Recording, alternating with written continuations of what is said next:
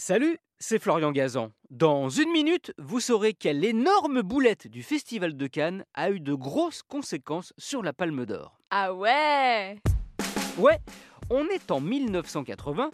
Cette année-là, le grand réalisateur américain Douglas Sirk, auteur de quelques chefs-d'œuvre des années 50, est choisi pour être le président du jury.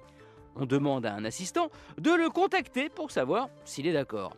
Le problème, c'est que cet assistant n'était pas hyper calé en cinéma et qu'en voyant le nom de Douglas Sirk, il pense qu'il a une coquille et qu'il doit se mettre en contact avec Douglas Kirk, Kirk Douglas, le papa de Michael. Ah ouais Ouais, il appelle donc l'agent de l'acteur, qui évidemment est ravi, et accepte de devenir le président du Festival de Cannes.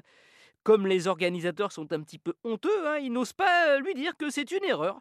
La star de Spartacus déboule donc à Cannes. Et je peux vous dire que sur la croisette, on va regretter Douglas Sirk. Ah ouais? Ouais, car Kirk Douglas va se faire remarquer, et pas forcément de la meilleure des manières.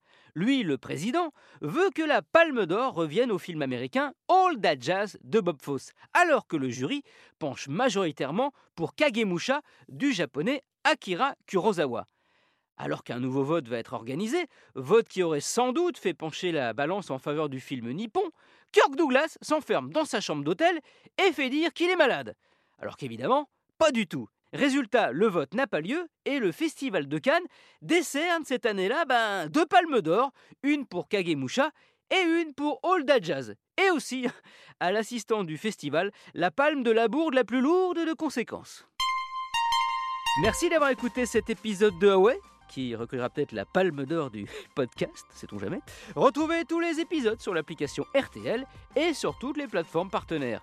N'hésitez pas à nous mettre plein d'étoiles et à vous abonner. A très vite